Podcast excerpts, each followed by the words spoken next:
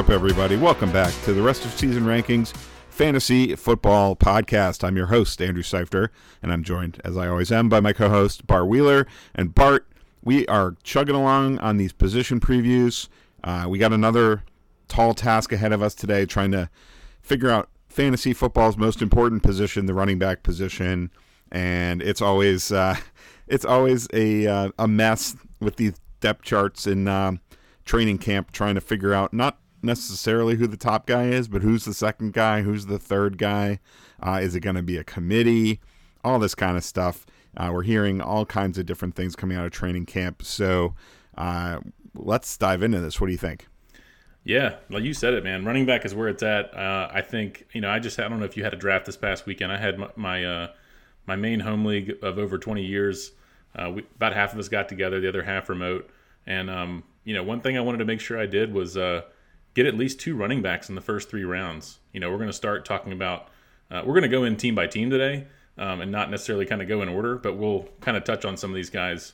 Uh, you know, who are kind of in the first two or three rounds, and I think you know, there's a big drop off after that. Um, people talk about the running back dead zone. It is real. I think, you know, it's it's tough. You can find guys um, sort of in that dead zone, but it's it's it's obviously really hard. It's almost like trying to find like a late round tight end. You know, we're going to do tight ends uh, later this week as well. So I really like to get a couple running backs in the first three rounds. What about you? Yeah, I mean, I think this is something that you and I talked about in the wide receiver preview. Which, uh, if you have not listened to that, that's up at our our rest of season rankings podcast. Uh, you can see it at rosrankings.com or find it on Apple and Spotify. Uh, we did that one last week as well as quarterbacks. So go give those a listen after this if you haven't already.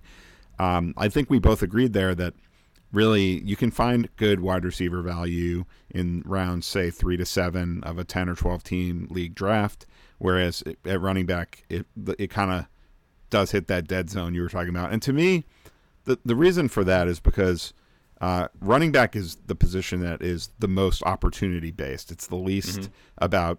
Um, I mean, skill certainly matters, but uh, it's there's so many other factors that matter for running back production um, in terms of team context, uh, team philosophy, offensive line ability, uh, just overall offense uh, scoring upside, and then the most important one of all is just um, opportunity and uh, with running backs, if you don't have opportunity, it doesn't matter how good you are, you're not going to be valuable in fantasy. And the difference to me between the top tier guys and the dead zone is the dead zone guys you they're just risky we don't know if they're going to have that opportunity uh, and even if they do have that opportunity in week one they may not have that opportunity in week 10 or week 16 um, so uh, there's just more risk to those guys because they're not as clearly established as the guy. Um, they're not bell cow backs that we know are going to get 20 plus touches week in and week out. Because if you're getting that kind of workload, we we see it with a guy like Najee Harris, right? I mean, he, I don't think he's a special talent. I don't think the Steelers are a great offense, but I, I just feel very safe that he's going to get a lot of touches. So for for that reason, like I can't really move him any lower than like RB twelve or something like that. Um, right. So like there's va- there's just huge value to that that um, safety net, I guess you could say, and those guys in the dead zone just don't have that. Yeah, and and I guess people define it differently, but I think what you said is right. Like for me, I can't put a guy like Zeke in the dead zone. Honestly, like to me, he's in my top twenty, and we'll get into some different guys. But then honestly, like after like the top 20 or so, you start getting into some question marks. Um, that's where I kind of see the, the dead zone start to creep in. Is sort of in that 20 to 23 range, and I kind of have a teardrop there. We'll talk about when we talk about some of those guys. So yeah, I mean, it's like uh, I think there's upside still at that point. Like I feel like you can find running backs in that RB twenty to RB thirty range where there's a there's a scenario where they finish as top ten guys, but there's also a scenario where they aren't they lose the job or they're you know just like yeah. on the short end of a committee and basically not usable in a standard size league uh, each week so that's just the risk you take and that's why i do agree with you that like if you can lock down two even three high end running backs early in your draft and then just start hammering wide receiver in those early to middle rounds like i just like that roster build i feel like it often i often feel better about that than I do when I, you know, take a Cooper Kupp at the top and then have to, um, you know, deal with taking some some risks at running back and not knowing how it's going to pan out. And sometimes you end up having to make reach picks at that point, and I never want to do that. Absolutely, and you know, let's go ahead and get into uh, our first team. Let's start in the AFC East, and I want to talk about uh, a couple running backs with the Buffalo Bills to get started out. You mentioned you know how the team is. I mean, they're going to be really pass heavy. We've we talked about their receivers in the wide receiver uh, podcast. We talked about Josh Allen as potentially the number one fantasy quarterback, obviously. Um, you know, Devin Singleberry, Singleberry, Devin Singletary sits atop of that depth chart. Uh, you know, and a lot of people kind of look at him as like, you know, he's in that sort of conversation of RB dead zone. If you're gonna do like a zero RB strategy, he might be a guy that you can target. You know, after you dra- after you draft wide receivers, uh, maybe even a high end quarterback, something like that, um, a tight end. And Devin Singletary for me, he's my RB 28. Uh, I don't expect him to be like that much involved in the pass game. You know, they they they uh, have James Cook there, who they drafted this year, uh, who Josh Allen doesn't typically throw to running backs, but I mean, you kind of have to think he will this year, right, with James Cook there. Um, but I think Singletary has the the potential to, you know, have eight to ten rushing touchdowns for a really good offense. So I think he's he's a guy who offers um, maybe not the upside of a an RB one, but I think he's got a you know he has a safe floor on a really good offense. All right. Well, I guess we're going to start out with a big disagreement then. Let's do it. I do not see this backfield the same way that you do. I have Singletary as my RB 43. I have Whoa. James Cook at RB 40. So I have them in the same tier, actually, but James Cook slightly ahead. And then Zach Moss uh, comes in. Uh, you said discuss a couple running backs. I think you need to discuss three in this backfield. Um, I have Zach Moss at RB 61. Um, so you know, we're gonna do this alpha. We're gonna do this uh, division by division. If we did it alphabetically, then we would get at the end uh, to another backfield that I think is similar to this, which is the Washington Commanders. I, these two backfields to me just seem very similar because Singletary is kind of you know poor man's Antonio Gibson. He's the the guy that was the default top of the depth chart, as you said, um, but they've they've both teams have drafted a player both teams have a pass catching back, um, McKissic, James Cook, and and I think Zach Moss is looking like from the latest reporting like he could be the goal line guy um, in Buffalo, and of course we know.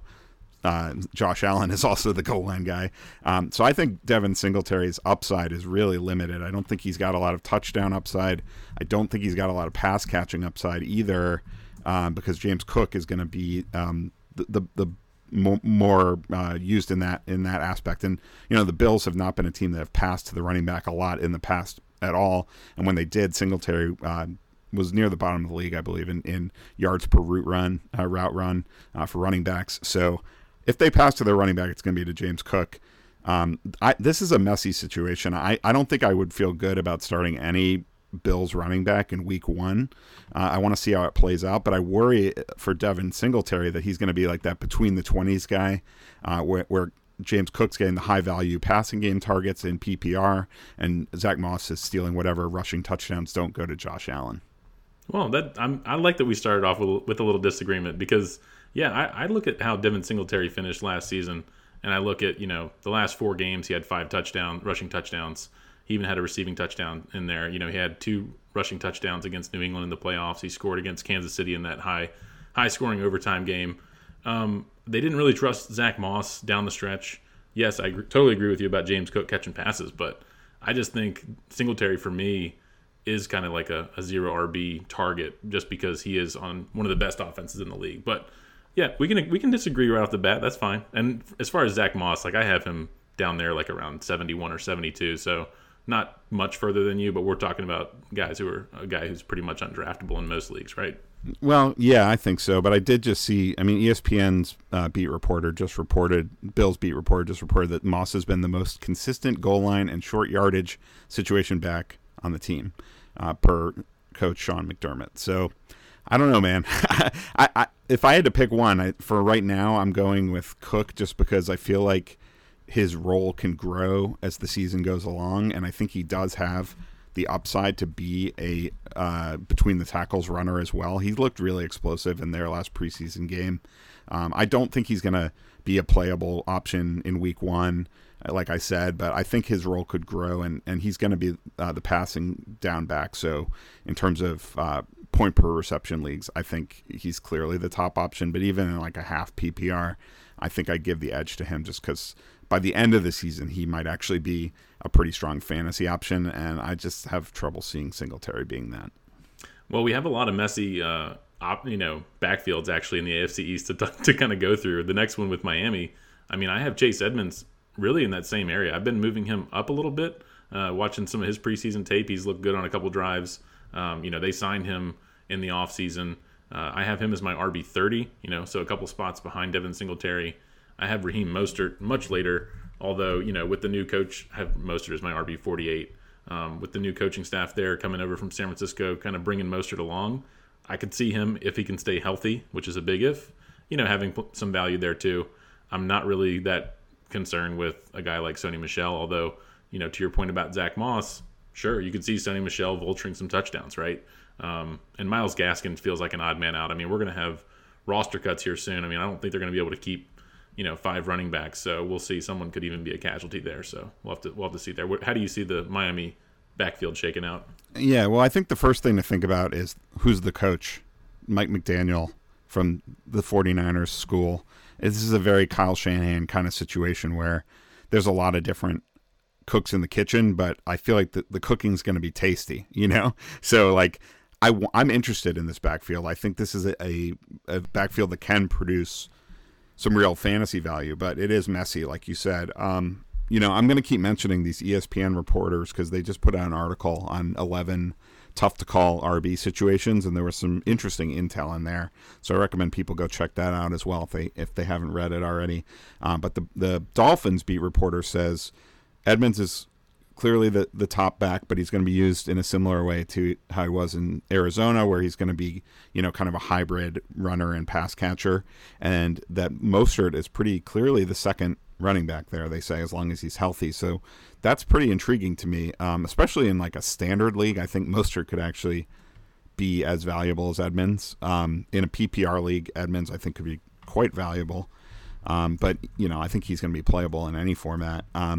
And then the other interesting thing is they say it's unclear how how the third back will go between Sony Michel, Salvon Ahmed, and Myles Gaskin. So I think it's time to pump the brakes a, a little on Sony Michel. When he signed, I think there was some uh, thought that he might over overtake Raheem Mostert as the number two back there. It doesn't really sound like that's happening. It sounds like um, two of those three guys are going to be cut, and it could I mean, it's not unthinkable that Michel could get cut, you know. So true. Um, I, you know, whoever's the third back there is like someone to file away, um, in your, you know, on your watch list, I guess you could say. But going into week one, I, I feel pretty decent about both Chase Edmonds and Raheem Mostert.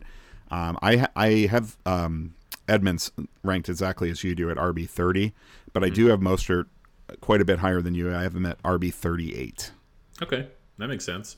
Um, if you like talking about you know the the San Francisco 49ers, you know Robert Saleh there for the Jets. I mean, we get kind of going right into it. Similar situation, I think. I mean, they drafted Breece Hall. He was he was the first running back taken in the draft this year. But you look in the preseason, uh, they're not giving him sort of the treatment of that makes you think he's going to be a, a, workhorse running back right out of the gate. Um, Michael Carter's going to be involved. I think you could this might be a 60-40 split or something, or maybe it'll be a you know, a 50 30 20 split and mix in some Ty Johnson or whoever else, Ugh. right? I mean, like, I mean, in reality, I mean, you really could see three running backs uh, potentially, but even if it's the two, I just think Breece Hall, he's getting a lot of love, obviously, and for good reason. Um, but like, I have him in that tier I was talking about earlier, kind of just below Ezekiel Elliott. I have Breece Hall as my RB 20, but honestly, like, I might move him down to like sort of the 23 24 range. He's on that cusp of, of being almost in that dead zone conversation because I'm starting to worry a little bit that he really will be, you know, a bell cow running back. Maybe he will be by midseason, but certainly not out of the gate. Yeah, I mostly agree with you. I have him at RB 18. Um, where do you have Michael Carter? So let's see. Uh, Michael Carter, I have at RB 42. So considerably so do lower. I. so yeah, we we're actually uh, on a very similar wavelength on this backfield. I mean, I agree. I, I just think the one thing about Breece Hall is I do feel like he is a pretty special talent, and I feel mm-hmm. like it's sort of like what I said about James Cook. Like I could see Breece Hall's role growing as the season goes along, and he just shows that he is the superior back to Michael Carter. Um, not that Michael Carter's bad, um, but I just think that it, even if it does start out as like a 60-40, like it, maybe it's more like a 70-30 um, by midseason or something like that. I think that's definitely in the in the realm of possibility. Um, I also would point out that like some of these backfields, um, and actually the next one we're going to talk about the Patriots is is like this as well for me. Like I don't mind if it's a committee if it's truly a two back committee. You know what I mean? Like I can I can deal with that. so if it's truly a two back committee between Hall and Carter, and you don't get a Ty Johnson or a Tevin Coleman or a Michael P Ryan or someone like that um, getting involved, um, I think that they're both well worth rostering. You know, and I th- and I'll feel pretty solid about starting Breece Hall as an RB two uh, heading into the season, understanding that there is a little volatility until we see exactly uh, how much of a role he's going to have. Well, you mentioned New England. I mean, let's get into it. I think that's one where Rhamondre Stevenson is obviously getting a lot of hype this offseason. Uh, everyone's falling in love with him, and for good reason. I mean, he broke a ton of tackles last year. He looked great when given the opportunity. Uh, you know, we're talking about our half PPR rankings right now. Uh, we had someone, I think, ask us on Twitter about uh, a keeper, and I chimed in saying I think Damien Harris for a 13th rounder in a standard format. Uh, I liked as like a keeper for this guy because you know, in a standard format, you care about rushing yards, you care about touchdowns, and that's what Damien Harris did last year. So um, it's a little bit format dependent, but you know, there's also Ty Montgomery who probably will fill that James White role now that James White is retired. So this one I see shaking out more so as like sort of a a little bit more of a split with three backs who are going to be in the rotation. What do you think? Uh, so this is another one where there's some in, good, interesting intel from that ESPN article on, that I'm going to just keep going back to. And uh, you know, honestly, um, this one makes me feel better about both Harris and Stevenson. Um, the reporting there was essentially that uh, the Patriots view both Harris and Stevenson as capable of playing on all three downs, which is very interesting because no, you know, Damien Harris has never been thought of as a pass catching back. So whether he gets that opportunity or not remains to be seen. But it sounds like Ty Montgomery could have really kind of a niche role, like in the two minute offense only. Um, so if he's only in on the two minute offense and not on, on like all passing downs, like all third and longs and things like that, um, I think that that's not the the the James White role, and uh, that would be really good news, I think, for both Harris and Stevenson. So I'm pretty bullish on both of them. I, I agree. I mean, I agree with what you said that Damien Harris is a is a terrific value for a 13th round pick. That guy had a lot of um, really good options. Um, yeah, he did. a lot of good bargains he could get. So it was it was tough to choose, but um, you know he I remember he had he could have Stevenson for an eighth or Harris for a thirteenth, and if that's the choice, yeah, I'd go with Harris, especially in a standard league. But um, but I like both of these guys for fantasy. I, this is just a team that tends to put up really good rushing uh, fantasy numbers, um, and we know it can be un- unpredictable how it's going to play out. It always has been under Bill Belichick, but I kind of feel like it's less chaotic than it ha- used to be um, in this backfield. And I also just think the talent level of these running backs is pretty high. Like, so I'm, you know, I'm looking where I have them. I mean, I have Stevenson pretty high. I have him as RB 24, and I have Harris as RB 28. So, like they, I have them in the same tier. Uh, they're both guys that I think you can draft as like a low end RB two, high end RB three, but they have the potential to be significantly better than that. And if like say one of them gets hurt, the other one I think is going to be an, an every week RB one. So um, Yep. I, I like these guys a lot for fantasy this season. I have them. Uh, I still haven't moved. I, so it sounds like you've moved Stevenson just above Harris, if I heard right. Is that right? Yeah, I've got him four spots ahead.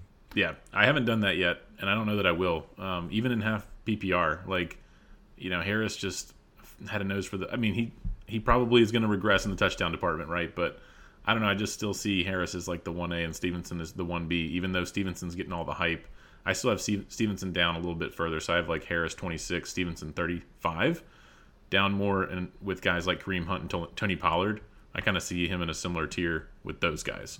Um, but maybe you have those guys higher.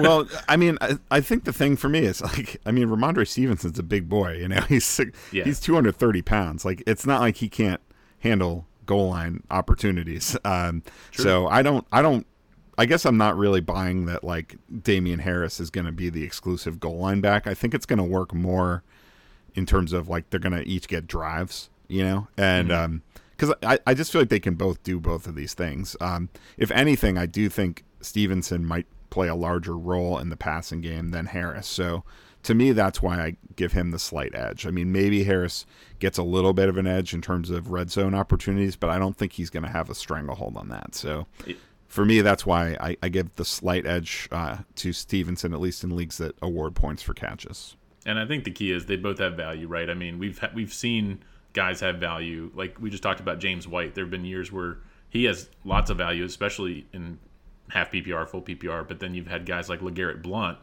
who's like a Damien Harris type, right? Who just does more running between the tackles, doesn't catch much, but scores double digit touchdowns. So both guys can be valuable. So absolutely, yeah. This yep. is a this is a situation I would be happy to uh, draft one or even both of them if I could.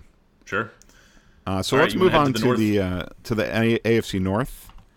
Um, and we'll start with the Ravens. Um, I I know you and I are both big fans of J.K. Dobbins, um, mm-hmm. but it's it's been a lot of drama um, this this training camp with the reports coming out about J.K. Dobbins.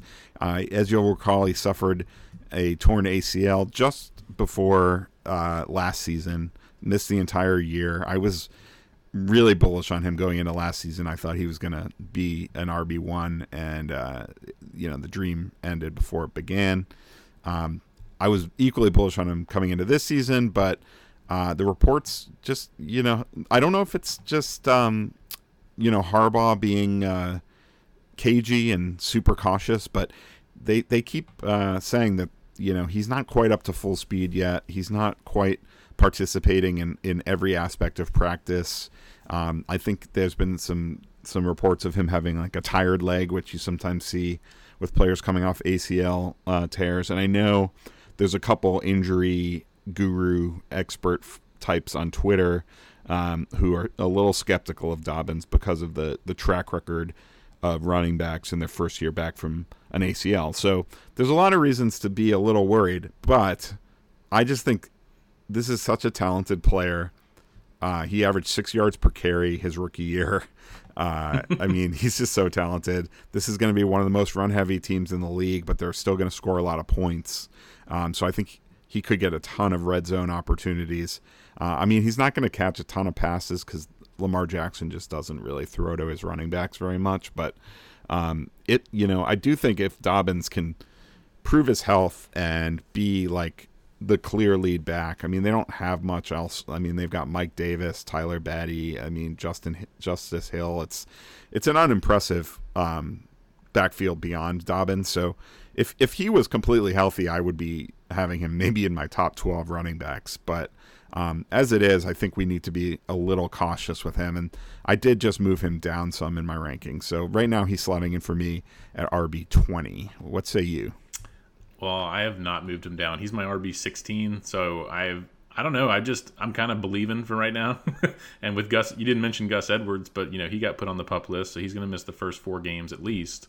Um, so he's recovering from his own uh, knee issue. Um, so maybe he'll have to get kind of eased in when he gets back as well. Uh, I kind of see Dobbins, you know, maybe getting eased in for the first couple weeks, but like you just mentioned, those guys behind him. I mean, Mike Davis is just like a placeholder. We saw Latavius Murray in this offense last year. Like he was getting the starts, but he wasn't doing a whole lot. Like Dobbins is a real, you know, you mentioned the six yards per carry. He had nine touchdowns his rookie year. Like this is a guy who could be like who could lead the league in rushing. To be honest, like maybe not this year, maybe next year, um, especially in this offense.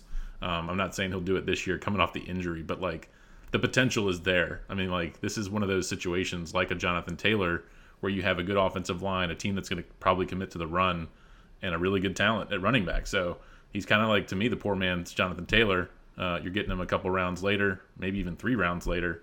Uh, you know, and just kind of hoping for the health. That's what I'm doing right now with Dobbins. Yeah, I mean, I think you and I totally agree on the player. Um, if I if I got some like, and and again, I'm only four spots lower than you on him, so it's not like I'm I'm out on him at this point. But uh, if I saw like some reports that he was back to full speed and that you know they weren't that they were going to unleash him in week one and all that.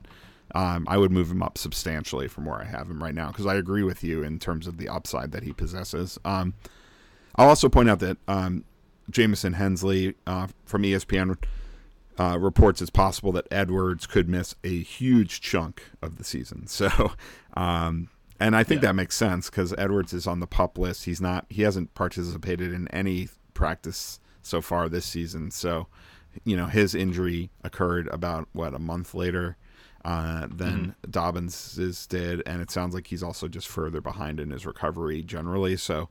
Um, I, am sort of not expecting to see anything from Gus Edwards at this point this year. I, I was initially excited about him too. Last year I was excited about him, um, but I'm, I'm kind of r- almost writing him off for this year. I feel like Mike Davis uh, could have some like RB three kind of flex value in, in the early part of the season, and then he's just not a very exciting player, not a very talented player. So once Dobbins is up to full speed, I I, I think Davis kind of moves back to the periphery. Yeah, and to hammer your point, like you're right, you're not the low, you're not the low guy on Dobbins, just a little bit lower than me right now. I mean, we're both way above consensus. That's still exactly. Yeah. That's what I was gonna say. Like ECR has him at 21, and his ADP is 27, RB 27. So you don't have to draft J.K. Dobbins in the third or fourth round, even. Like you might get him in the fifth, uh, which is a steal if he's fallen that low. I think. I mean, just the upside's great. So definitely draft J.K. Dobbins if he's yeah. still there in the fourth, fifth round. Yeah, and in fantasy football, you have to take some chances to win. I mean, like this yeah. game is inherently risky, and players get hurt, and especially at the running back position. So don't don't play in fear. That's right. Uh, right, so next, next, team up, who are we going with? Uh, Bengals. Um, yeah. I mean, this one's pretty clear cut. you know, you've got Joe Mixon there. Uh, we talked about in the wide receiver episode about all the great receiving options they have.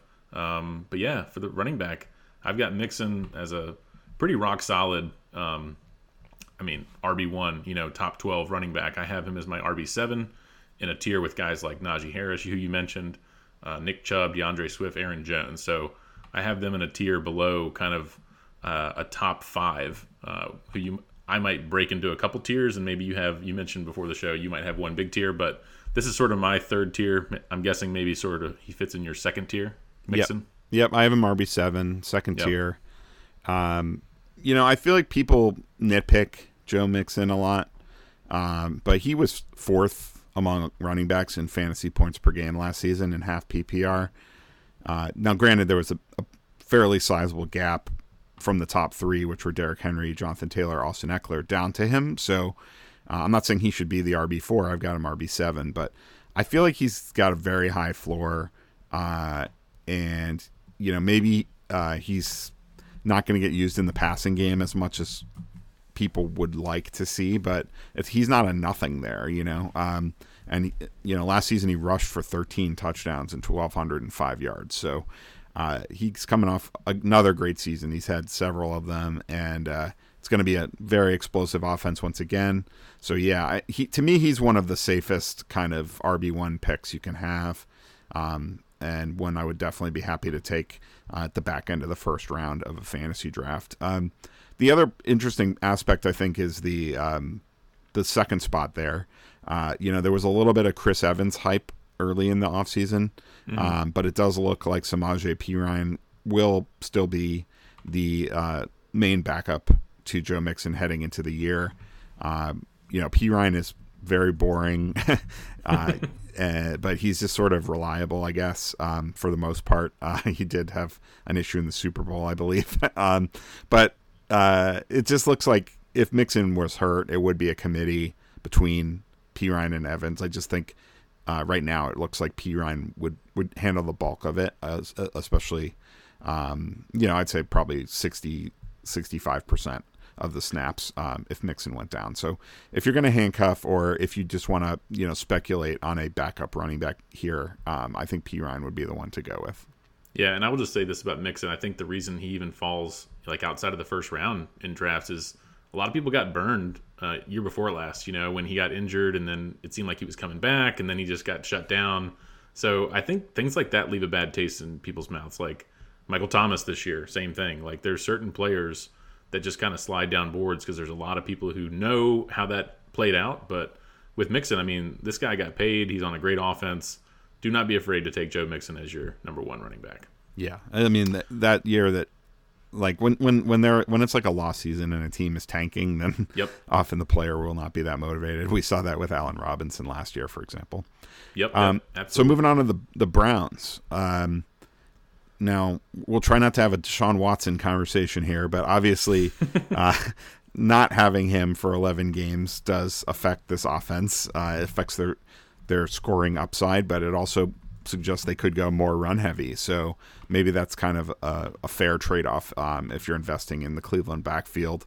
Um, the, you know, Nick Chubb is just he, he, there's a lot of in common with with Joe Mixon. Just another rock yep. solid first round, late first round, early second round pick that can be in our uh, our low mid to low end RB one.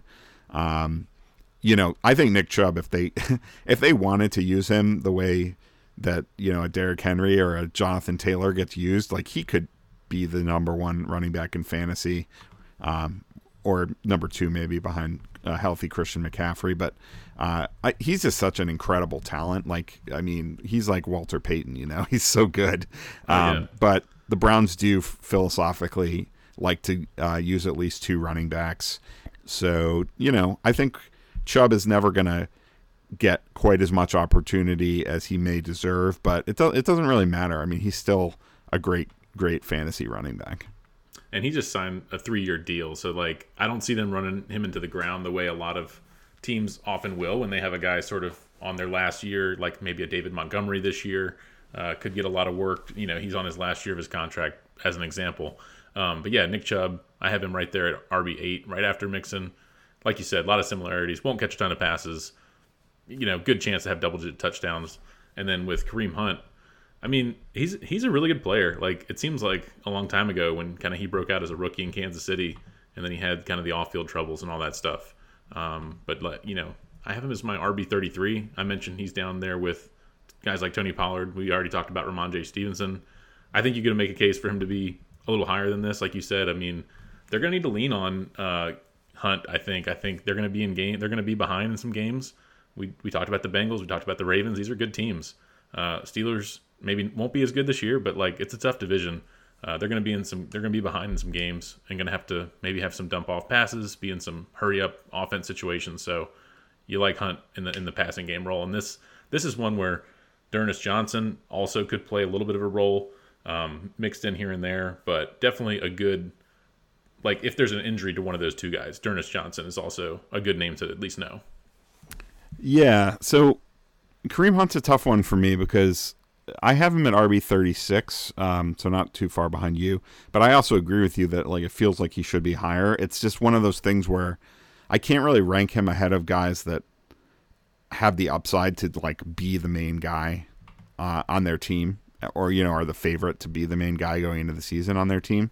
Mm-hmm. Um, so that's why he's a little lower. But like I feel like in my week one rankings, I'll probably have him in the RB two range, you know, like low end yeah. RB two. Like he, I feel like last year every every week I feel like he was always being ranked my RB twenty to twenty five, like pretty much every single week. So assuming nothing changes with that Cleveland backfield, I, that's probably how I'll, I'll, be ranking him most of the time this year as well. Uh, it is just tricky though because you know the one guy you didn't mention is the rookie Jerome Ford, and he's earning rave reviews. Uh, in training camp, he's looking really explosive as well. So I feel like this this is probably the most talented backfield in the NFL, one to four. I mean, all four of hmm. these guys are really good football players, and they're not going to have room for all four of these guys. So I'm I'm curious what's going to happen here because I, I don't think they can pass any of these guys um, through and not have them get claimed or anything like that. I like they're going to have to make some sort of a trade or yeah. cut one of these guys, and they're going to resurface quickly. whoever doesn't make this team, I think. So I sort of have a feeling there's going to be some sort of trade that happens with one of these running backs and it could be Kareem Hunt. Like it could be, you yeah. know, because uh, he's the one that will earn the most trade value. And if they really believe in D'Ernest Johnson and Jerome Ford, why not trade Kareem Hunt and get a, a pretty decent draft pick in return or a, a, player at another position of need? You know, um, it's going to be very interesting to see. Uh, maybe he gets traded for Jimmy Garoppolo. I don't know, but uh, you know, it's uh, it's going to be a, a, a, very interesting situation. But I I will say that I will uh, have D'Ernest Johnson and Jerome Ford on my watch list for sure. And uh, if anything happens to Chubb or Kareem Hunt, then I think um, it's going to be really key which of those two uh, is is ahead on the depth chart because um, it's just a great situation overall in Cleveland for running the football. Yeah, I think you, you mentioned it. There have been some rumors around guys like Hunt. Uh, I think he might be on the last year, but like he's trying to get a contract and it's not it's not happening, right? So we also mentioned Damien Harris when talking about the Patriots. Like, imagine if they traded a guy like him, like what what it would mean for Rhamondre Stevenson. So you know, turn those notifications on for people who you follow who are really in the know, and see so you can see when things are happening. Yeah, uh, especially uh, if you have like daily lineup or daily uh, waivers. Waivers, yeah, absolutely. Um, so last team we already we already kind of touched on. Uh, we you mentioned Najee Harris with the Steelers.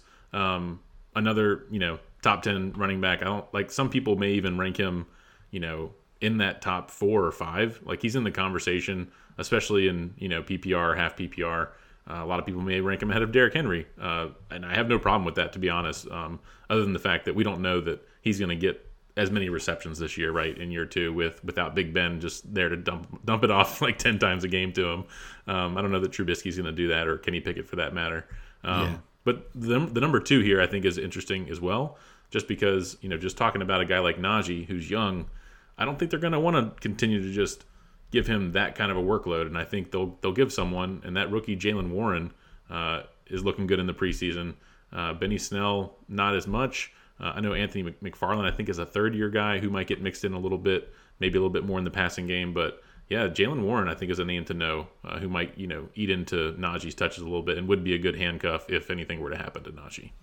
Yeah, I mean, it does sound like Warren is currently the number two uh, back on this depth chart. So I, I think that makes him worth considering as a late round pick in a standard redraft league, just as a lottery ticket, you know, uh, because mm-hmm. the Mike Tomlin is one of the few coaches remaining in the NFL who remains dedicated to the bell cow back.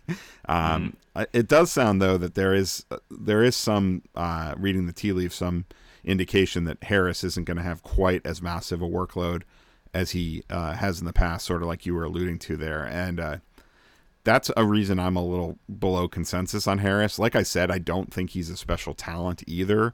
So, like, volume is disproportionately important for him because I just he doesn't have that home run hitting ability, um, in my opinion.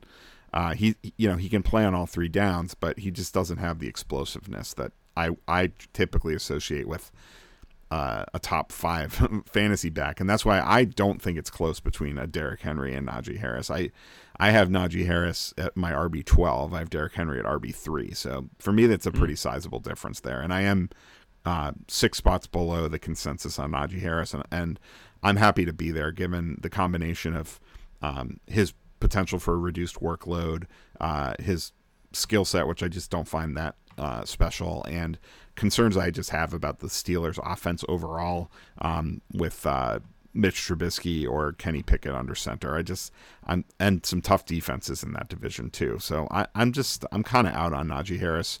Um, he has a high floor, but I don't really see the ceiling. Well, let's jump over to the AFC South and let's talk about Derrick Henry. We can start right there with Tennessee. Um, like I have him as my RB five. You said RB three. Uh, he's not super involved in the pass game, but he's uh, Derrick, Derrick freaking Henry. I mean, we know what this guy can do. Um, he could lead the league in you know rushing, touchdowns, all the above. Um, yeah, I mean with with this offense, like, and you look at the the guys behind him you know, we talk about backups. Like, I don't even really know who the number two is going to be. I mean, maybe Dontrell Hilliard. They have the rookie Hassan Haskins there. Julius Chestnut looked good at times in the preseason. I don't think it matters much. I think it would be some sort of a committee uh, that they try to piece together without a Derrick Henry. I mean, we saw uh, was it last year where they signed uh, D'Onta Foreman uh, off the street, more or less, and he came in and kind of looked like Derrick Henry Jr. there and did a good job. But uh, I don't know who that's going to necessarily be if Derrick Henry were to not uh, be healthy this year. So yeah, I, I, drafted him in Scott Scott Fishbowl. I think in the beginning of the third round, which was really nice in a super flex league. I was happy to do it. Um, so yeah, Derrick Henry, easily a top five guy, but you're not getting the the passing uh, the receptions, like in a full PPR, I think you could make a case for a guy like Najee a little bit more, or one could, maybe not you. Definitely not me. um, I I don't. I'm a little perplexed to be honest. Why people are still kind of out on Derrick Henry? I it's just strange to me. Like, yes, he doesn't catch passes, but he has put up huge fantasy numbers no matter your scoring setting every year, every single year. I mean, last season he averaged 23 fantasy points per game in half PPR. Um, you know, he only had 18 catches for 154 yards in his eight games, but he ran for 937 yards and 10 touchdowns in eight games.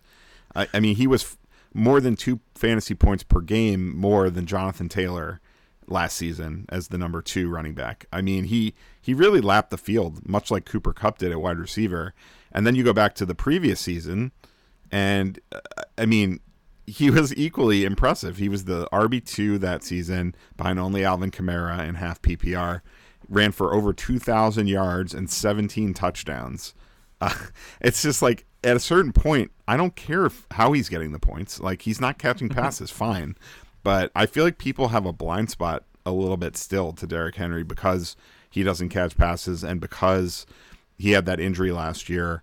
Um, I don't really see. I, I, understand he's getting a little older and coming off an injury, but I, I'm just not that worried about about it. We haven't heard anything to think that he's not, you know, 100% healthy right now. And I don't think he's any more likely to get hurt than any other running back. I mean, he had virtually no injury history prior to last season, and it was kind of a fluky injury. So, um, I yeah, I mean, I, to me, this is like he's the kind of player that is why I don't have a top tier of just um, Christian McCaffrey and Jonathan Taylor, like some people do. I I think it, it's very very possible that Derrick Henry outscores both of them. I mean, he did last season, so um, yeah. I, and I think you can you can put a Dalvin Cook, maybe even an Austin Ekeler there as well. But um, yeah, I just think Derrick Henry is a complete beast. I think you you touched on it toward the end there, talking about coming off the injury. I think that's what it comes down to, right? Like Derrick Henry seems like this immortal god of running and he showed last year that he is a mere mortal getting injured. And I think that's all it is, really. Like he came back in the playoffs, played injured, didn't look good. So that's what sticks in people's minds to a lesser extent, similar like what's going on with Cam Akers. Totally different injuries. You know, Achilles is way harder to come back from and be explosive. Like I think Henry's is an ankle, right? So very different. Um, but I think that's that's all it is. I think uh, you're right. Like if Derrick Henry wasn't coming off an injury, well, he probably would have you know, if he played a full season last year, he probably would have he could have even broken records, right? And we'd be talking about him as maybe the number one pick in the draft. So exactly. that that's what we're that's what we're talking about here. I think that injury is sticking in people's minds. And hey, if you're getting a little bit of a discount on them and you're in the middle of the round and you're able to get Derrick Henry, then just consider yourself lucky. yeah, and that's I mean that's the thing. I would still much rather take Derrick Henry uh, in the first round than like Cooper Kupp. You know, I I know mm-hmm. that there are a lot of people have Cooper Kupp and Justin Jefferson ranked ahead of Derrick Henry, I, I would do. never do that. like I don't even in PPR I wouldn't do that. Uh, I just think the upside is so massive um, with with Derrick Henry um, that I I just want to. And again, like we talked about at the top, how you're building your team, you're gonna get those wide receiver values later. So yeah. give me this like elite running back, even if he's not a huge pass catcher. Um, and I will just add in. You mentioned Dontrell Hilliard, Hassan Haskins. I'm interested. I'm interested. Um, even though I, I think Derrick Henry will be fine. You know, you did say he's coming off the injury. He's a little older. Uh, this is a team that it's in their DNA to run the ball. That's what they mm-hmm. want to do. So, so like we saw it last year. I mean, Hilliard had some moments. Um, I like Haskins, but it does sound like he uh, is behind Hilliard right now. So um, if I'm drafting a, a lottery ticket backup running back, I think Hilliard is on that list for me at this point. Okay. Well, let's stay in the division. We can talk about Jonathan Taylor, you know, kind of in the same breath. You know, you mentioned kind of the tiers at the top. I actually do have uh, Taylor and McCaffrey in a tier, and then I have Cook, Ekeler, Henry in a tier. But it sounds like you kind of have those, all five of those in a, in a, in one tier, which is totally fine. Like, like we just talked about, like if you're going to draft a running back, like any one of those five, uh, unless you had, did you have a sixth in there or just no? Just it's just those five. I think there's yeah. a pretty clear drop off after those five.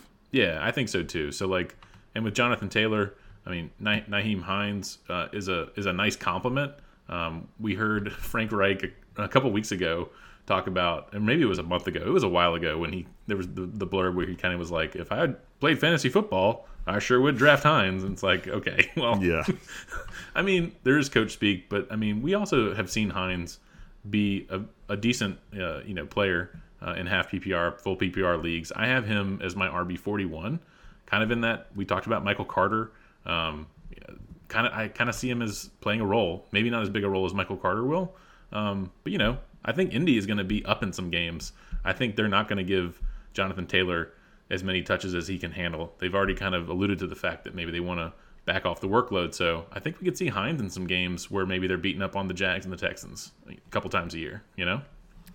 Yeah, I I've never been a big Nyheim Hines guy. I just don't. I, I feel like, like you said, we hear this every year that that Nyheim Hines is going to be a weapon. He's going to be a weapon, and uh, you know, last year he was the RB fifty three. so, and he played seventeen games. Um, he had some big games in there, but he Yeah. had a lot of games of zeros. You know, and I don't. I actually don't like having players like that anyway, because unless it's like best ball. Um, you don't really know when those big games are going to come for Nyheim Hines. So he's like he's the kind of player I just don't draft because he doesn't really have any handcuff appeal. I mean, if if Jonathan Taylor got hurt, I think we'd see a lot of Philip Lindsay. We wouldn't see more Nyheim Hines. So uh, maybe a little more, but not enough Yeah. that he'd be exciting to start or anything like that. So like he doesn't have the handcuff value. Um, he doesn't have the the touchdown upside. Um, he's going to have a few boom weeks here and there. Uh, he's like a niche kind of weapon that like a coach loves to have, you know. Um, but I don't think a fantasy manager necessarily loves to have that. Like so, unless it's best ball, I, I'm pretty much out on Nyheim Hines. But uh, I, you know, Philip Lindsay in a deeper league, I, I, I could see rostering him just as like another one of those lottery tickets, um, just in case something happened to Taylor. Uh, he wouldn't be like a priority one for me, but uh, depending how deep the league is, I think um, you could at least consider it. Well, you mentioned uh, he Hines was what the RB fifty three or something last year. He was the RB twenty uh, two years ago when Jonathan Taylor was a rookie and Taylor was a top ten running back. So we have seen it before. Twenty? Are you, are you sure? Oh, is that that's in not points per game though, right? That's No, total. that's in. I mean, he played right. He played 16 games that year, all 16 games. But yeah, that's like he was scoring like 10 fantasy points per game. So like, yeah, he wasn't a top 20 on fantasy points. yeah. He was game, RB thirty two in points per game. So and and you know this this goes more to like I mean when I'm gonna put my rankings out there for like the Fantasy Pros uh, competition, I'm gonna have Hines around t- you know my in my top 40 because I really think he'll finish there. I might even move him up a little bit more. Um, but like to your point, maybe as you're building your draft and you're building your team, he might not necessarily be a guy that you want, depending on you know if you need a guy for like he's going to get you some points, whatever. You know he's going to play, he's durable, whatever, this and that. But like, yeah, you, you kind of touched on it there. Like he wasn't a big fantasy points per game that that year, even when he was a top twenty running back. yeah, and you're totally right. And if you want to succeed, and thankfully, you know, we both have been pretty good with our accuracy and at fantasy pros and our running back rankings. But and part of that is understanding things like that, understanding that a guy like Nyheim Hines is going to finish as like somewhere between RB thirty and RB forty like every week. You know, he Yeah. probably will. But in in in terms of draft advice, I I would advise people not to draft him. Yeah, I think that's fair. Like I think that's a good point. Like that that just kind of goes for like projections versus rankings and how you want to draft and build a team. So Yeah, and it's shooting for upside as as well. You know, for sure. So, Yeah. like, let's talk about like as far as upside. You know, looking at the Texans, Dameon Pierce is someone who has really been climbing up uh, the board. Uh, when I wrote a, a piece on value uh, like a month ago, I had Dameon Pierce as a value in this uh, for the Texans. I think his ADP at the time was like 140, and now it's like getting close. To, I mean, it might even be inside the top 100, especially if you look at like recent drafts. It's probably easily in the top 100. So Pierce, he he looked good. I think in his first preseason game, and then he kind of didn't play. I think in the second preseason game, they seem to be, you know, maybe resting him. Like maybe he's going to be the guy. That that's kind of what I'm hearing, you know, and what what I'm seeing. So I kind of I think Pierce has a lot of upside, even though it's not expected to be a very good offense. We've talked about Davis Mills before and some of the weapons. I think they're going to be in some games. Uh, I mean, teams are going to try, right? And Dameon Pierce is a rookie. I think if he gets like 60, 70% of, of a workload, that could be huge. I don't know if he'll get that with guys like Marlon Mack, um, but like Rex Burkhead, who knows? Maybe he'll be a, a, ca- a casualty and get cut. when when they get down to like 53 man rosters. You know, Burkhead could be gone. So Maybe. keep an eye on like situations like, that. I feel like everybody always loves like coaches love Rex Burkhead though. Uh, yeah. we'll see. Yeah, I I'm kind of torn on Pierce. Where do you have him ranked? Let me see. Um, I have him as RB 38. So Okay, so you're not that high on him then, really. no, I have him mean, at RB 33. Um, Okay. and uh, yeah, I, I I agree. I, I think it looks like going into the season, he is going to be the lead, quote unquote lead back, whatever that may mean. That's the to me that's the issue though. We don't really know what that means. Um, Yeah. because that could mean 70% of the snaps or it could mean 40% of the snaps, you know? I mean, For a bad I could team. definitely see a scenario where he plays 40% of the snaps, Marlon Mack plays 30 and Burkhead plays 30, you know? Yeah. I, I think that's totally within the realm of possibility. I also just don't expect this team to score a ton of points or be in a lot of massively favorable game scripts. Um, I mean, you mentioned they can maybe stick in some games. That's kind of like the hope. The hope is they can stick in games. Like they're not going to be a team that's going to be blowing other teams out of the water and winning by like 14, 20 points in the second half of games and just pounding the rock, you know? So I think it could be a little bit of a trap, but at the same time, like there's only, you know, 32 uh, of these starting jobs available and uh, he it looks like he has one of them. So for that reason alone, um, it's hard for me to rank him outside of like RB3 territory. Uh, and and he is a rookie, so you know, it is possible. We don't know exactly how good he can be. There's like kind of the allure of the unknown. I mean, maybe Yeah. maybe he's uh, a really good player. It's, he wasn't used that much in college. Like he was uh, always part of a committee in college as well. So there are you know people that study tape. Some of them love him, but uh, I just need to see NFL tape to really know how good I think he can be, uh, and not just preseason tape. I need to see when when it really counts, you know. So um, there's a, a wide range of of possibilities, I think, for for Dameon Pierce. But uh, like I said, he's he looks like the starter as of now, and so for that reason, I, I think he has to be inside my top 36 running backs.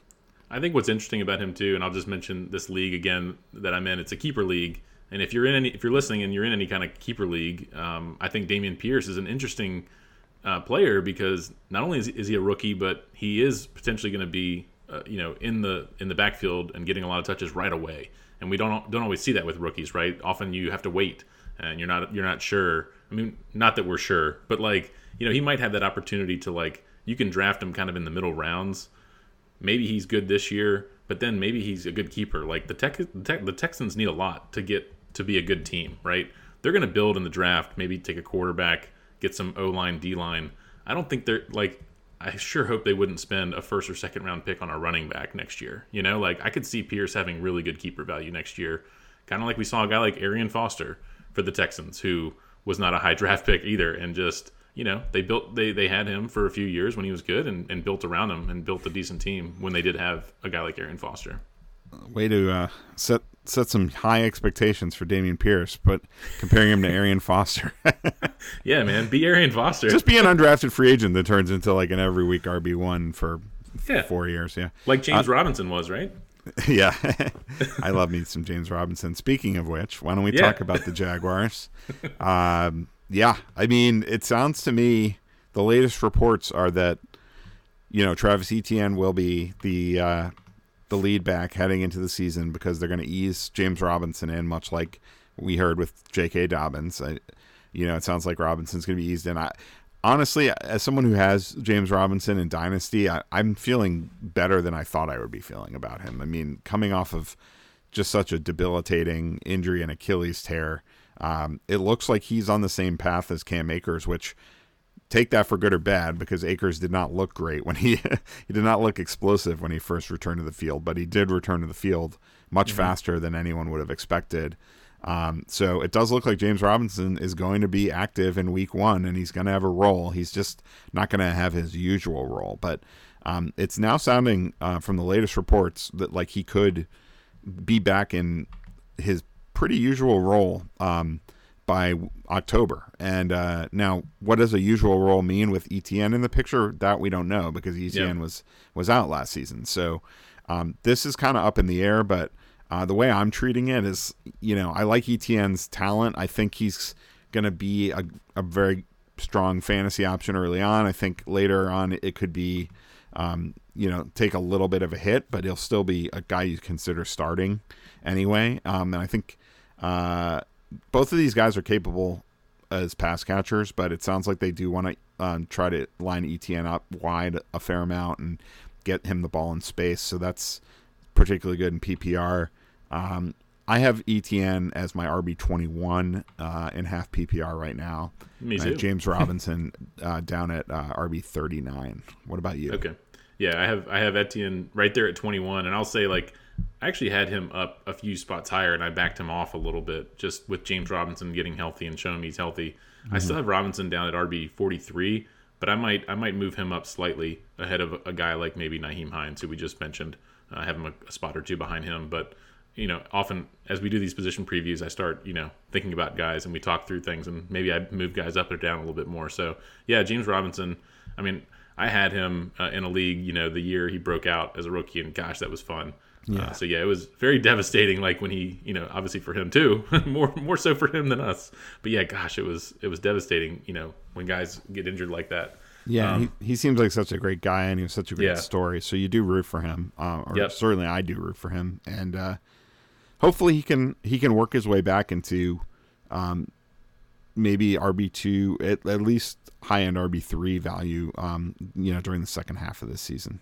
Yeah, and I mean, there's reason to be concerned about Travis Etienne. Like we haven't seen him, right? I mean, like like I said, I, I had moved him up all the way to maybe RB 17 ish. I've backed him off. I might he might settle sort of in that 23 24 range for me, honestly, because I'm a little worried. I mean, he's coming off a Lisfranc injury himself. I mean, he's healthy. Um, but yeah, we don't really know what he can do. I mean, he should really. It's like we should be ranking him sort of in the same Breece Hall range, right? Almost. Well, right? I have we Breece Hall ahead of him. Yeah. Okay. Yeah, but so maybe maybe a few spots lower, right? Even because of the you know maybe the opportunity and not having. But anyway, so I think you can you can look at those two maybe similarly, and yeah, I would say Breece Hall a little bit higher. Yeah, I the the one thing is I do think Etienne does have a chance to kind of um establish himself early in the season, and um, so that's that's why I feel like he certainly belongs in that same tier with Breece Hall because they both have that that kind of opportunity in front of them, uh, and they have the pure talent, I guess you could say. Um, but yeah, it's uh, you know the other question is how good will Jacksonville be? I mean, we got to see what Trevor Lawrence has to offer this year. If he takes a big step forward, it's going to boost both of these running backs' stock. Yep. All right. So we have one more division in the AFC, and we're about at the hour point. So let's roll. okay. Put the pedal to the metal, my friend. All yeah. right, the Broncos. Uh, you know, I think Javonte Williams. Uh, it's gonna still be a committee, but he's got tons of talent. I think he's gonna pretty clearly be the lead back, like 60-40 at least, and maybe more. And I think this offense is going to score a ton of points with Russell Wilson. So I'm pretty bullish on on Javonte Williams. Um, I have him at uh, RB uh, 14. And uh, I've got Melvin Gordon uh, at RB 34. I think he'll still be a guy that's a usable kind of RB3 flex option. Um, and obviously, if, if Javonte Williams got hurt, I think he his arrow would point up massively. But um, but you know, I don't think he's going to be a super strong start as long as Javonte's around. Yeah, I have these guys in very similar areas. I have Javonte as RB 15 in a tier with J.K. Dobbins, who we just talked about, and then we just you just mentioned Cam Akers uh, coming off the Achilles, but in a great opportunity there. So I have a little tier there with those three kind of high upside young running backs, uh, albeit two of them coming off an injury, and Javonte having Melvin Gordon kind of still lurking there. I have Gordon at RB 36, so right in that same area that you have Gordon. Mm-hmm. Um, All right. So, uh, how about the uh, Chiefs? This is a, a headache of a situation. Um, Derrick Gore was placed on IR today, so we can at least remove his name, even though he was probably already fifth uh, in the pecking order. Uh, it's sounding more and more like Ronald Jones could be cut um, yep. prior to the season, which would be would give us a top three of Clyde Edwards-Helaire, uh, Jerick McKinnon, and uh, the rookie Isaiah Pacheco uh, it sounds like Edwards-Helaire is pretty firmly sta- established as the top guy. Now, he's another guy like Najee Harris, where I, I don't really think he's a special talent. Um, but being the top running back in KC is still something that it, it, at least has to intrigue you. I mean, it's been kind of a, a disappointment the last couple seasons. It hasn't quite panned out the way uh, people were hoping that it would. Um, but it's it does sound like Edwards-Helaire is going to get another uh, opportunity as as the main guy. So I've got him at RB twenty seven. Um, I'd have him higher if I believed more in the talent um, because I do think it sounds like he's pretty firmly established as the one there. And then you know Pacheco is the wild card. I don't really know what to make of him. Um, I would take him before McKinnon because I think McKinnon's just going to have kind of a niche role. Like he'll play some, but he's never going to be a guy you're going to feel comfortable starting. Um, so Pacheco is the one who, if Clyde Edwards Helaire just looks like he's running in quicksand or something and Pacheco just keeps exploding on the scene, like you could see a changing of the guard at some point um, in the season there. But I don't know, man. The Chiefs are just so hard to get a read on at all their skill positions, and maybe maybe they're just going to be passing the ball a lot again this year. Yeah, this was this was a tough one when we talk wide receivers, and I obviously won't get back into that. You can listen to that episode if you want, but it's yeah, it's hard. It's hard. I mean, Kelce, we know, right? We know what Kelce's going to do. Exactly. After, after that, it's really tough. And like Pacheco is getting a lot of love, but I mean, he's a seventh round pick.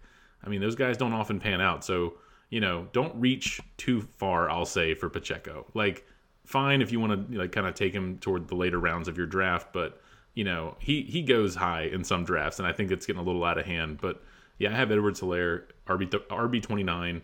Uh, we talked about Damien Harris, Chase Edmonds. He's in a tier with those guys for me. So similar, again, starting to get into that dead zone and having some question marks. But yeah, Edwards Helaire, he's sort of. I keep thinking sort of like the fool me once, fool me twice thing with him. It, it's tough. Uh, you know, I kind of I want to believe with him, but it's really hard. I can see a scenario where he is like a top 10 running back because the Chiefs offense will be really good and if he's a big part of that then he can you know be a really good running back but it's um it's just hard to see I mean it's easy to see that situation but it's hard to see it with the talent and what he's shown on the field so yeah exactly exactly I just think you have to be kind of skeptical of everything yeah. except um the workload right now yeah. So going to Vegas, um, you know, they just cut Kenyan Drake, or I don't know if they've made it official. They're probably still trying to find a trade partner, but it sounds like Drake is on the way out. Usually, right? when you say you're cutting a guy, it doesn't help you get a trade done. I don't know, man. In our dynasty league, I said I was going to get rid of and kill Harry, and then someone traded him for like a fifth round pick. Yeah, so I still never know. know how that happened, but yeah, I'm I just you know I'm just new to the league. You know, free just, money. Yeah, free money. But yeah, like Jacobs was a guy who I kept moving him down, uh, moving him down, and then at some point I'm like, okay, I can't move Jacobs down too much more. Um, you know, they drafted Zamir White, who with the Drake release, I moved him up a bit, but like I can't move him that up that much either because he's kind of just the Josh Jacobs, you know, handcuff. Uh, Ameer Abdullah, I moved up like probably 15 or 20 spots, um, just because there's sort of this, you know, he's looking he's looking good in the preseason. Um, this is a guy who has a really good pedigree. Like I think I can't remember if he won the Doak Walker Award, but if not, he was definitely up for it. Like he was a really good running back in college.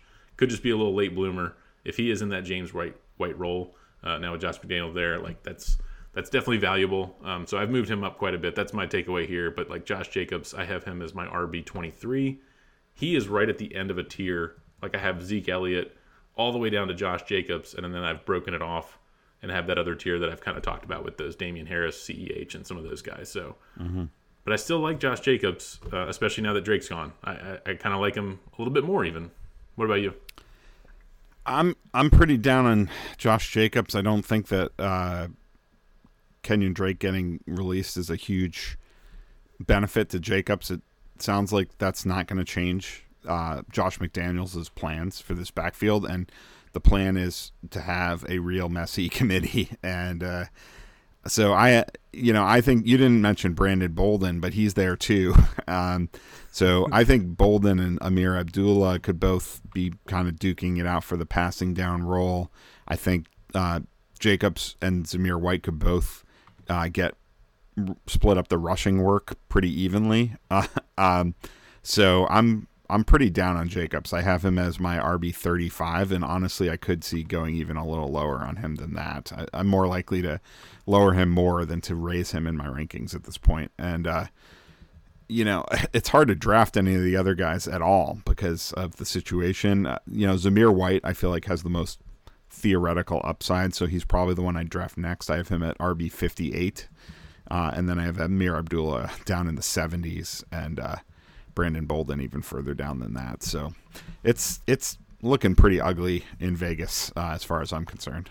I moved Abdullah all the way up to RB fifty nine, so I actually I don't know. I see a little more value there, and I will just say with Zamir White, like yeah, I don't. I moved him up slightly, but again, he's he's still pretty far down for me. He's uh, gosh, I don't know. He's way down there. But I will yeah, say, I, let's put it this way: if if I knew Ameer Abdullah was going to be like the James White role in, in this offense, yeah. uh, then um, he'd be kind of like a a poor man's Nyheim Hines for me, mm-hmm. like yep. a guy that I'll probably have ranked higher in the Fantasy Pros weekly rank uh, rankings than I will in draft rankings because I still don't think he's going to be a guy you want to use in fantasy leagues. So um, for that reason, I, I, would have him lower in my draft rankings. But the other thing is they do have Brandon Bolden who can do a lot of those same things. So I I just um, I think it's just messy right now, and I can't be too bullish. I mean, I have I have Abdul at 73, so I'm not that much lower than you on him, but uh, I'm just this. The point is, I don't want to be starting any of these guys in fantasy. Honestly, I mean, Jacobs is like a bottom of the barrel RB three, and the others are like off off the, my list. Zamir White's definitely a guy. I was just gonna say, like for for dynasty, I would I would be trying to buy Zamir White to be honest, if if I can, and I don't know if you really can right now or what you could get for him, but I just think you know this is a new coaching regime. You know, Gruden's gone out of there. Uh, just kind of starting fresh with guys you drafted. And, you know, Zamir White, I think, is someone who you probably want to, you know, in Dynasty, like look at. I think Jacobs will be gone and he could be, you know, the starting running back for the for the Raiders uh, next year, you know, for the next few years. Um, let's see. After All right, let's let's. I'm going to make an executive decision. Let's wrap it up af- um, with this discussion of the Chargers, and then we will do a second episode talking about the NFC backfields because there's just too much to talk about here. Yeah, uh, that's cool. So, so we'll we'll touch real briefly here on the Chargers. I mean, Austin Ekeler, I mentioned it up top. Like uh, to me, he's a top five clear cut top five running back. I think he's definitely my fifth of those five, but because I think he has probably the least upside of the five. Um, the other four being McCaffrey, um, uh, Jonathan Taylor, Derrick Henry, Dalvin Cook. But uh, to me, he's clearly in that top five. Uh, it looks there's not a lot of competition here. The backup running back has never panned out as a viable fantasy option in um, the Chargers offense. So uh, it looks like Joshua Kelley is ahead of Isaiah, Spiller right now. Uh, so if you want to take a, a, real late round stab, you could draft Kelley, I suppose. But really, this is the Austin Ekeler show, as far as I'm concerned. Yeah, and I think you you could take that flyer on Kelley. It seems like he'll be the guy, but like he, we kind of thought that last year too, and you know Justin Jackson was there, so I, I, think Isaiah Spiller could end up you know being the number two. So I just don't think we really know. Uh, so I'm not targeting either of those guys sort of as a number two, and I'm certainly not taking them if I have Ekeler because I think we just don't know. Um, so yeah, as far as Ekeler, like you kind of you said it all. Like he was the number two uh, running back in PPR, uh, a half PPR last year. I think you could make a case for him to be even higher than where, where a lot of people rank him. Like he could be in the same breath like you've talked about as like Taylor and McCaffrey. So I'm with you there. Um, Ekeler's great. He also loves fantasy football, which is awesome. so gotta love that. Yeah, I mean, I don't know why I even say he doesn't have that much upside when he was like second among yeah. RBs in fantasy last year. I just don't. I guess I don't see like the stratospheric upside maybe that the other guys have, but um, certainly in PPR you could say he's got more upside than Henry, I suppose. Yeah. So yeah, it's uh it's just a, it's it's a, it's picking hair. It's uh, it's splitting hairs with these guys. They're all they're all. I'll, I'll, my top five picks will be these five running backs in a uh, in a non super flex league. All right, we got to the AFC running backs. Whew. Tough one, man. There's so much to talk about here, and we got so much more to talk about in the NFC. So we yep. will do the NFC running backs uh, later this week and uh, push back our tight end discussion to next week. That sounds um, good.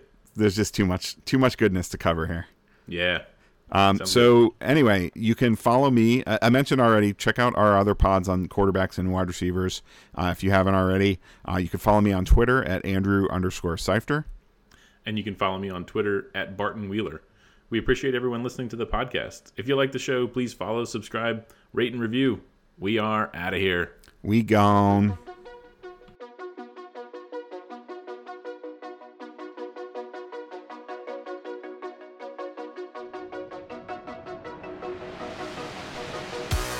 You've been listening to the Rest of Season Rankings podcast. Go to www.rosrankings.com for more.